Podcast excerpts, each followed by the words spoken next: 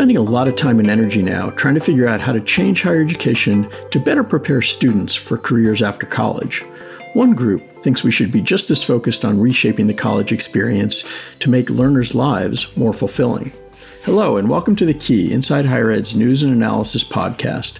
I'm Doug Lederman, editor and co founder of Inside Higher Ed and host of The Key. I really appreciate you for taking time to listen today. As public support and belief in the value of higher education has steadily declined in recent years, most of the attention for turning that around has been on improving the career readiness of graduates and making college more affordable. Those are surely important goals, but an emergent group of college leaders believes the real key may be to ensure that all learners, regardless of their background, have experiences in college that help them develop identity, agency, and purpose with the goal of improving their well being 30 or 40 years down the road. Today's episode features a conversation with Richard K. Miller, President Emeritus of Olin College of Engineering and a driving force behind the Coalition for Life Transformative Education. In our interview, Rick discusses how the coalition's diverse group of members are using data informed experiments to rework their curriculums and scale the use of project based experiences to build a sense of belonging and a growth mindset for all of their students. Before we begin today's discussion, here's a word from the Bill and Melinda Gates Foundation, whose support helps make this episode of The Key possible. This episode of The Key is brought to you by the Bill and Melinda Gates Foundation, working to ensure that race, ethnicity, and socioeconomic status are no longer predictors of educational success. Learn more about the Foundation's work to improve digital teaching and learning, advance institutional transformation, and more at usprogram.gatesfoundation.org. Now, on to today's conversation with Rick Miller. Rick, welcome to the Key and thanks for being here. Great to see you again. Thank you, Doug. It's always a privilege. So, you have decided to cap off your long career in post secondary education and engineering and engineering education by founding something called the Coalition for Life Transformative Education. Can you tell our audience what it is and why do we need it? Yes, I can tell you how this started after 21 years as the first president of Olin College, watching kids walk across the stage at commencement, it became really clear to me that they had more than just an engineering education. They had a calling in life. And I kept getting letters from parents that said, What did you do to my kid? And there was this notion that we left them here four years ago. They were they were really good at math, but they were not really sure of what they were getting into. Um, we were hopeful they wouldn't live in our basement and postpone getting married for 20 years, um, and that they'd get a job. And now they're ready to go on the TED stage. And when you look at what's happening to youth today with the problems with mental health and with everything else, it was really clear there's something special happening. And it, a little bit of reflection made it clear that this was not about engineering, this was about the culture of learning. Um, this really changed their direction in life and their sense of identity, agency, and purpose. So I felt guilty and I talked to the board about it. Only 5% of the degrees that will be awarded in, in um, college in the next couple of months will go to kids who study any form of engineering at any university in America. 95% of them study something else. And I felt that while I still have a few grains of sand left in my hourglass, I should use it to do something on a broader scale. I had some wind at my back from a private foundation who had been needling me to do something like this for a while. And so I decided to leave early. I announced to my board, I'm stepping down about two years before my contract ended. Give them plenty of runway, find a new leader who they did, which is who's doing really great. And I decided I'm going to step out on the thin ice and to see if others will join me. So, as you do in any, particularly for an engineering background, um, data matters a lot. Things that bring diverse people together is interesting data that is relevant. We found this data from Gallup in a few years ago, the Gallup Purdue Index, about what really matters in college decades after they leave and two things jumped off the page. Someone cared about me as a person. And college is not just about books and tests, college is about life. I had an opportunity to apply what I learned in the real world while I'm still a student. If they responded positively to those two principles, the data shows you doubled their life well being, sometimes as long as 40 years after they graduate. What's going on here? So, with a lot of trepidation, I called people, friends I know, presidents and provosts of other universities. Let's meet at Chicago O'Hare and let's look at this data. And I invited Brandon Busteed, whom you probably know at Gallup, who I think was the architect of that project, to come and explain it to us in a small conference room. We had about 20 of us in the room. And also, so that we could interpret it, I invited Carol Dweck from Stanford, who is brilliant um, with the whole concept of mindset. The whole lot of head nodding in that room about, yes, of course. And of course, we're doing this at our place too. But of course, the data shows that only 3% of the college graduates in America tell you that that's the kind of experience they had. So that's really the genesis. We started there. What can we do about this? Rick, a couple little threads I want to pull on from what you just said. You noted that only 5% of graduates get degrees in engineering, but I suspect that the special brand of education you described uh, at Olin isn't true even of all engineering curriculums. So, what was it about um, the education that you helped uh, define and and create at Olin, which again had the benefit of being a new institution starting from scratch when you did it. What what do you think were the elements of that Olin education that allowed your relatively small group of students to get that kind of those kinds of benefits? Yeah, that's exactly the right question, Doug. Um, Olin is not the average engineering school. In many ways, Olin is a lab school that was developed with a $500 million investment from the F.W. Olin Foundation to completely start over in engineering education because there was a great deal of unhappiness about the way engineers were prepared.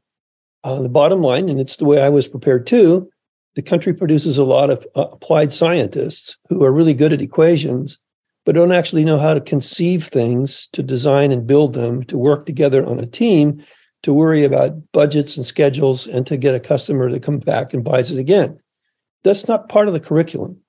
Um, I guess one way of thinking about it is the aircraft industry in the US was the result of two bicycle mechanics in Ohio who kept jumping off a cliff with these wings on their back, saying, you know, there must be a better way. And they keep tinkering with it um, until it it flew. That, in fact, is the process of engineering. Um, when I look at the way I was educated, um, in, and I went to good schools, uh, University of California, MIT, and Caltech. Um, projects were an afterthought. They what you did at the very end. It, the outcomes didn't matter very much. Um, it was mostly so you get some sense of how you applied the equations that you've been using. Um, that is backwards. So we decided at Olin, I'll just skip to the end. The average kid at Olin who walks across the stage at commencement has, in general, done between 25 and 35 design build projects on a team, has explored building a, business around this, is adjacent to Babson College, which is a really well known entrepreneurship school. Um, it's produced graduates like Frances Haugen, whom you probably know, was the Facebook whistleblower. Um, it was ranked at the top of the global benchmark study of engineering by MIT in 2018. Um, it's an experimental place, and you can't get through it by sitting in your chair and filling out multiple choice tests at the end. You have to be engaged with others.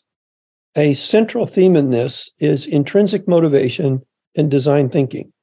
Um, intrinsic motivation is close to what we're calling life transformative education. Intrinsic means it comes, you're doing this for you. Um, lifelong learning doesn't happen without intrinsic motivation. You don't do it to put a check in the box constantly. It has to be something that's part of who you are. Um, extrinsic motivation is what people think of about getting a job. It's it's vocational. Intrinsic motivation happens when you care about things. And design thinking is about caring about people. So we have this this signature course in the middle of the curriculum uh, in which we put students in teams of about five And on the first day, you ask them a question identify a group of people whose lives you want to change. Not someday, but within the next uh, four months. And then listen to what they say. Um, just walk you through a, a composite of a couple of case studies. Some young lady says, My grandmother has Alzheimer's now. I'm not sure that her life is the same anymore. She's living in an assisted living. I'd like to do something to help the elderly. So we find 10 elderly people living in assisted living facilities within a 10 minute drive of campus who are willing to be interviewed by um, five kids for two hours each in the first two weeks. So that's 20 hours of interviews with 19 year old kids in a nursing home with people in their 80s. That, number one, does not happen very often, especially in engineering schools. What's the point? What does it mean to be elderly today? What are their concerns? What keeps them up at night? And they take all kinds of quotes on little sticky notes. They come back to the office, they arrange the sticky notes and themes on a wall, and they debate about what they heard. They heard things like uh, deathly afraid of falling and breaking a hip and being confined to a wheelchair for the rest of your life. The reason was because if you're confined to a wheelchair, you can only look at people's belt buckle. You can't look at them eye to eye. They look down on you. And when people come to see you on the weekend, they congregate behind your back. They talk about you in the third person, and you're no longer a person. Now you're a problem that needs to be solved. There is this loss, something fundamental about humanity is lost, and they're deathly afraid of crossing that step. And there's a secondary effect. If, if you're confined to a wheelchair, then it turns out you um, you can't control your metabolism. You can't walk anymore. You can't burn the same calories. Your weight is difficult. In fact, even finding out how much you weigh is a big ordeal. They have to hold you up by your elbows on a hospital scale. Humiliating. So they convene. What are we going to do about this? This course is about coming up with two or three ideas that these people tell us would change their lives. We're 19. I don't think we're going to fix the aging problem today. Maybe we can do something about their weight. What if we thought about making a little carpet with pressure sensors and you could drive your wheelchair onto this carpet and an RFID radio transmitter would send the data to your iPhone, which has an app that tells you, Doug, today you weigh 150 pounds. Would, would that be possible? So this is on their list. They go and talk to the people in the nursing home and they say, really, two things. Number one, you listened to us. Nobody listens to us. Do you know how few people come and visit us? The fact have people in who are 19 come to a nursing home was transformational right there. Number two, you actually listened hard to what we told you. This this carpet thing, do you think you could actually make one? And now the kids say, well, I'm not sure. We don't have a course, you know, on how to make carpets with pressure sensors, but we can find out. They go home and they're on fire. This is what I mean by intrinsic motivation. Now they're on fire. They ask who on this campus knows anything about pressure sensors? Who knows anything about RFID radio transmission? I don't care what the course title is. I want to go have lunch with them. Two months later, they built one. They now have a prototype. They're back in the nursing home and they're telling them, hey, what do you think? You know, we've built this thing. And the people have tears in their eyes. And they said, if you could actually make this, you know, this would change my life. So that's how we teach engineering. So what happens is it's about envisioning what has never been and doing whatever it takes to make it real. It's about people in the center. It's about caring for others. And they learn you, you can't sit for 20 hours in a nursing home talking to people in their 80s without it building empathy and changing your sense of identity about who you are. Number two, the experience of having to build this prototype without having a course and just you know scrounging for materials teaches you a sense of agency. I don't need a PhD from Harvard to make a difference in the world. And number three, when you see the tears in their eyes, when you show them the product at the end, you build a sense of purpose. And I think this is the power tool in what Gallup is telling you. Gallup Bates project on purposeful work demonstrated a factor of 10 increase in well-being in the students when they finished the project because they felt their life had a purpose to it. So they they learned the equations, okay, but they learned so much more. This, I think, expanded over 25 projects in four years is why parents are writing me this letter. What did you do to my kid? One thing I wanted to remind ourselves to come back to later in the discussion, because it's really important, I think, is the question of how applicable this is, not just to the 18 year old traditional students who predominate at places like Olin, but to the tens of millions of working adults, uh, the some college, no degree Americans, and other post traditional learners that we need post secondary education to do a better job with going forward. Um, but for now, let's go next to what is the sort of set of conditions you see in and around post secondary education now that have you wanting to do something along these lines?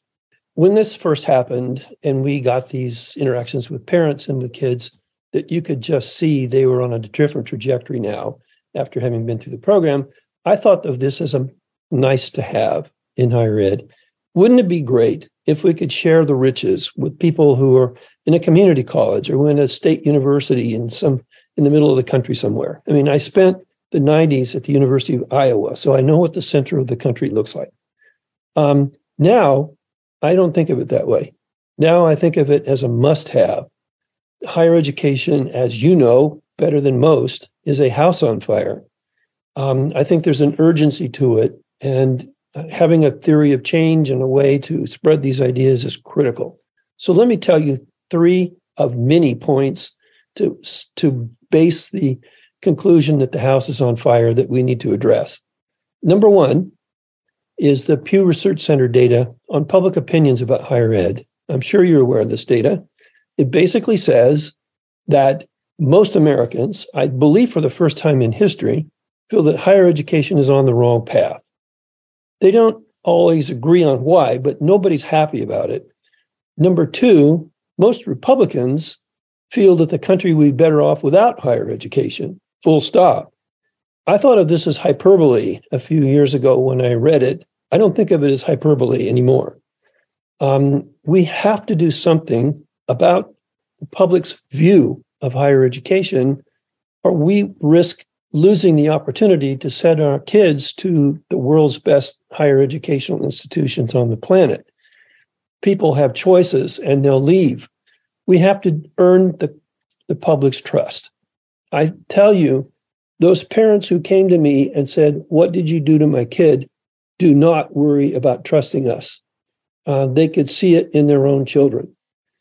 Number two, CDC has pointed out the number two cause of death for people between the ages of 15 and 29 is now suicide. I believe it's the Healthy Minds study that's pointed out that from 2010 to 2020, the percentage of young people involved in mental health crises in college has doubled. Almost every college president I knew just before I stepped down told me the fastest growing part of their budget was psychological counseling for young people. This is not a fad. Um, this is not going away. You can't just pick up the lecture notes you used in 2010 and walk into the classroom and present them and expect the same result. The kids are in a different place, and it's our responsibility to meet them. Student well being has never been a, such a bigger flashing red light on the dashboard. And then number three is our friend Anthony Carnevale at Georgetown, who a year ago, I believe, published the, the study on the college scorecard data on financial outcomes for kids who go to college today when he pointed out that one in three colleges in America has a distinction. The average student that they enrolled 10 years ago is worse off financially today than they would have been if they'd never gone to college at all.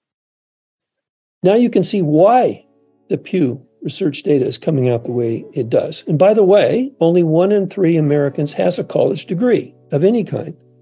So most Americans don't have firsthand knowledge of what happens in college. This is from their friends and neighbors and from their kids. We have to do something about this. This episode of The Key is brought to you by the Bill and Melinda Gates Foundation, working to ensure that race, ethnicity, and socioeconomic status are no longer predictors of educational success. Learn more about the Foundation's work to improve digital teaching and learning, advance institutional transformation, and more at usprogram.gatesfoundation.org.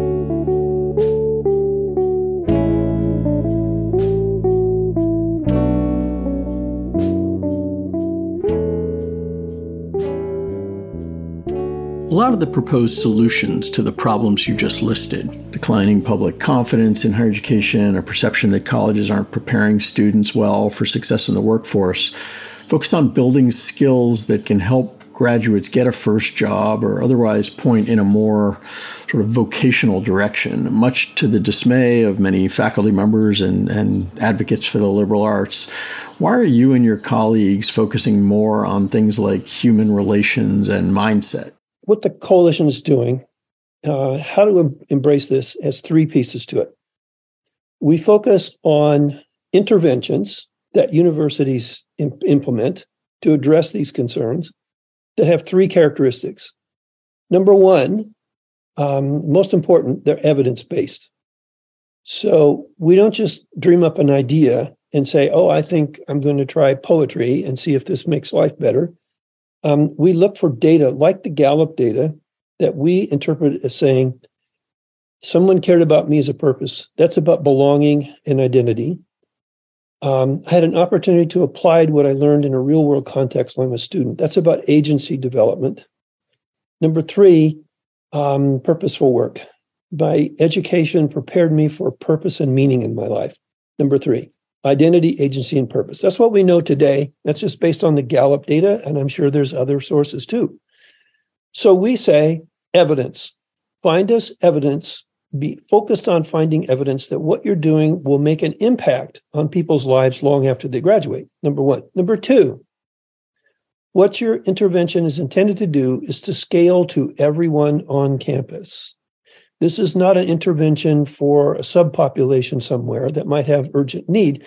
I think of it as a um, public health initiative. We're looking for the fluoride you can put in the water that prevents cavities everywhere. Okay. Um, we're trying to prevent forest fires, not put them out. What can we do from an educational structure point of view that prepares people with identity, agency, and purpose, no matter what they study when they're coming out. Because I don't believe they'll lose their job after two years because of human relations issues if you do that.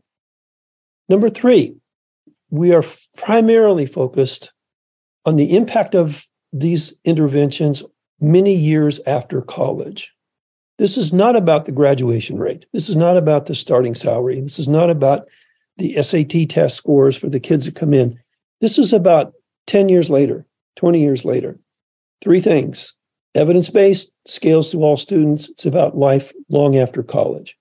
Our program has had generous funding from a couple of foundations that allows us to give really small grants to institutions that would incentivize multidisciplinary teams of faculty to try experiments on their own campus, to take these ideas that they've heard about and to imply them there. I can give you examples of how this has worked. And we just did this in our conference. Storytelling turns out to be a powerful tool for changing identity and belonging. Our friends at University of Michigan at Dearborn uh, listened to this, picked up the idea, and said, "I think this could be a useful tool here." And they've been uh, working that idea with groups of students at the University of Michigan, and we have presentations on how their work's turned out in the last year or two. It's very promising work. Another example: Bates College Purposeful Work Program taking the, a liberal arts college, talking about work, which is a four letter word, um, having university faculty think about careers after students leave is a major breakthrough. And it worked because it's about purpose, it's about doing something meaningful with your life. Their, their particular intervention, which I won't go into details, it's not very you know, labor or cost intensive, produced a factor of 10 increase in student well being. After graduation, Arizona State University heard about this, and this co- coalition has an adaptation of that idea for a completely different institution called Work Plus, and they're scaling up to the entire university, which has something like 80,000 students. That's what we mean. It's these three principles evidence based, scales to everyone, the impact long after graduation. And secondly, you incentivize them to experiment with their own student population, with their own limited resources, to develop a plan that will guide them in trying to scale this up to every student in their campus. This seems like it's playing a long game potentially. Can it have a nearer term effects as well? And how are you going to be able to judge that? Yeah, this is really hard to do. At number one, um, there are no guarantees. I look at it. This is worthy of the rest of my career. Okay, if it doesn't work, it was worth the best efforts that I had. Our best guide in this has been working with Gallup. We have hired Gallup as a partner, a thought partner in this. We're assembling a, a committee of really well known thought leaders around the country to help us supplement the sort of Gallup survey approach with their long term uh, studies about what works in the long term in transforming people's lives. So we're building the tools. We don't know yet how, but we do know from the Gallup data, which is probably the largest alumni survey database in existence that I know of anyway, about 100,000, I believe, um, alumni involved in this over hundreds of universities, that there are very strong correlations in self reported experiences and long term outcomes among students who just graduated from a university and students who've been out for 40 years. Gallup calls them the big six. There are three questions in each of those two areas. Someone cared about me as a person, and experiences uh, outside of the classroom really matter. Those two things have real power behind them. There may be lots and lots of other ones we just haven't discovered yet. It's going to be decades before we know for sure because we think it's a cool idea and we get a lot of people on board does not mean that over the long run it's going to work. We have to be constantly humbled by the fact that we could be wrong about this and that we need to be driven by data. We need to be doggedly committed to assessing what we do with the best tools that we can find. Now, in the short term, but I have lists of parents and students who come up to me afterwards and said, Thank God for this outcome. I mean, I can tell you one person is a young lady who graduated from Duke University. She's done really well. She's a Fulbright scholar, a PhD program at Duke, and she's in Nepal, where she's working on geotechnical engineering at a, in the developing world. If you listen to her story, which is a three minute long video, she'll tell you she almost didn't make it through school. She had problems with ADHD. She had problems with, um, she was a Division One athlete she felt a great deal of pressure. She was not thriving in her engineering classes and almost quit. But then an intervention happened, which is called the Grand Challenge Scholars Program, which is a kind of extracurricular activity for engineering students that engages them in doing something to help other people and doing this as a team and doing this as a project. It's not about a time test with a multiple choice test in a classroom. Changed her life. She said, I found my people.